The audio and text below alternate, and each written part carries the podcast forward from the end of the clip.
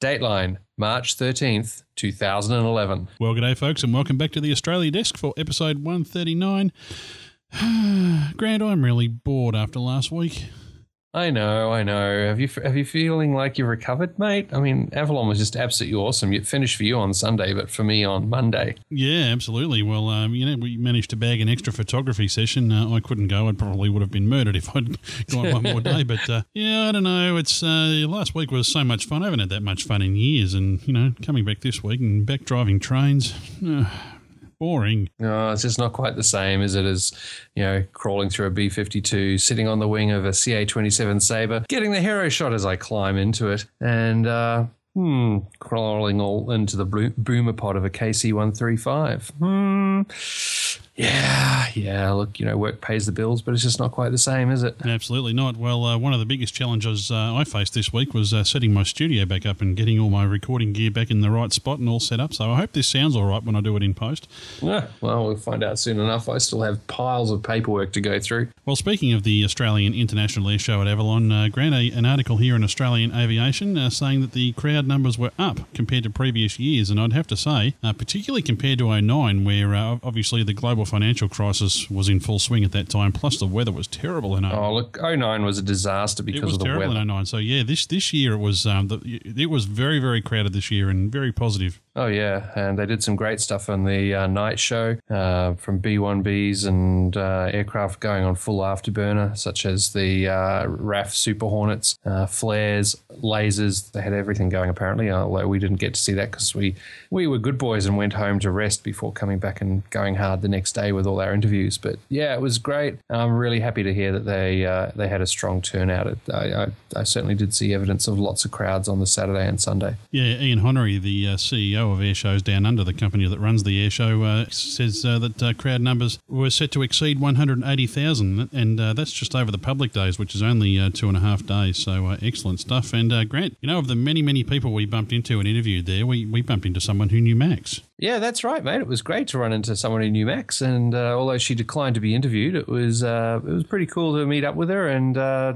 find that we're only like you know one step removed from the man himself. Mm, boy, some of those stories, gee, Max is a really wild and crazy guy. It turns out. I know, I know. I thought it was just us making stories about parties, but no. He sounds like such a quiet fella too, mate. It's the quiet ones you got to watch out for. I don't know, Grant. I think all we can say is this. We're not worthy. We're not worthy. Oh well, hey, you know we did run into Matt Hall, but yeah, okay, we can use that sound effect for a couple of people, I guess. Yeah. Just a reminder, folks, we, we did put out a show for those of you who haven't heard. We did put out uh, there were six days of the air show. We put out six episodes, and uh, we'll probably have two and maybe even three episodes worth of uh, additional content uh, to come, yeah. including video. That's right. So don't wait for the other episodes to come out. If you haven't listened to the dailies, go listen to them because the content that's been in the dailies probably won't wind up in the uh, after show episodes. So uh, especially stuff like my uh, my chat with Simo, the uh, CA twenty seven Sabre pilot. He has some great insights and discussions about what it's like to fly the uh, the CA twenty seven.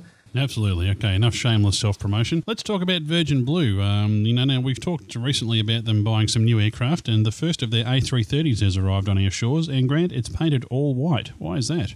Well, they're still working on their new branding. Um, as we've heard recently, uh, Virgin Blue is going to drop the word blue, and they're looking at reassessing everything related to V Australia, Virgin Blue, Pacific Blue, and all the other blues. So um, it'll be interesting to see how they um, come around with their new branding. They have, as we've previously reported, they have released new uh, business class layouts, new uniforms, and there is the discussion that uh, blue will be dropped. But hey, X Ray Foxtrot Alpha, the first of their A330s, has arrived in from Emirates. Yeah, now it's not exactly a new aircraft. In fact, uh, it's actually 11 years old. It's an ex Emirates plane, came into service in October 2000. Uh, I guess for the airplane spotters uh, amongst you, the uh, former registration of this aircraft was A6-EAB. Uh, it's now VHXFA. So, well, actually, it's so new. In fact, there's no photos of it yet on airliners.net. Wow.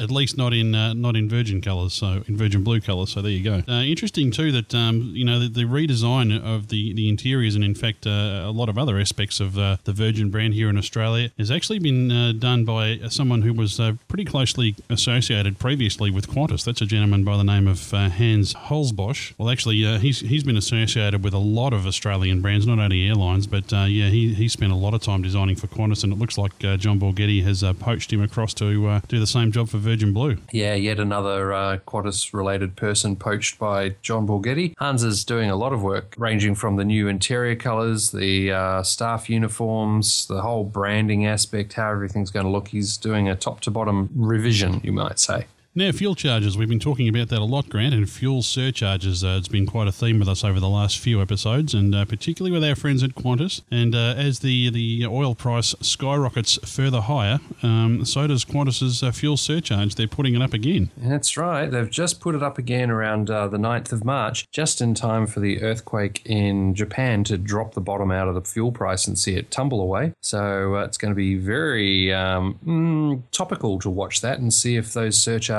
stay high or if they're going to be dropped back down again, depending on whether the price of oil comes back up quickly or not. But uh, yeah, they've declared that uh, they need to put it up again because jet fuel prices have gone up, and you know, th- it's entirely likely they're saying that there's going to be more of them coming up in the future. Yeah, now uh, as the uh, price of oil uh, pushes on past $100 US per barrel, Qantas had uh, previously stated that their flights from Australia to European destinations was going up to $145. Uh, they're now lifting that to $190. That's quite a lift, and flights from uh, Australia to the US, Canada, South America, South Africa, and India, it's rising from $115 up to 100 $150. So that's uh, quite a dramatic jump. It is indeed, mate. I don't know where this one's going because if the fuel stays down after the earthquake in uh, in Japan and prices don't come back up very high, if they stay down uh, around the 100 mark instead of coming back up to where they were, then there's a chance that maybe they're going to just keep that surcharge. And I don't think they're going to drop it any time in a hurry, but uh, maybe they're warning that uh, another fuel surcharge in the near future may not happen. I mean, it's this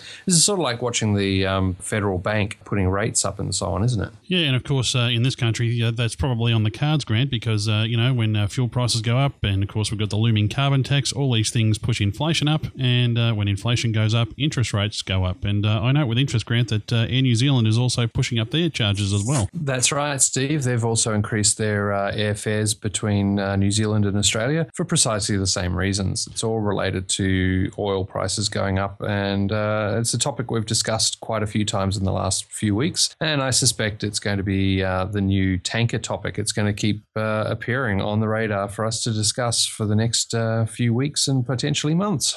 Ah, such gloomy news, Grant. You know, I'd really rather go back to the air show. I was much happier out there. I know, I know. It was great. Uh, KC10s, KC135s, the whole new KCX thing finally being won. But I mean, uh, it's great that uh, I, I, know David's probably luxuriating in the fact that uh, he doesn't have to talk about the tanker anymore, except uh, aren't they going for KCY next? Why? Well, why not, I say. And uh, on that happy note, we'll leave it there until next week. I'm Steve Visscher. And I'm Grant McHerron. Cheers, folks.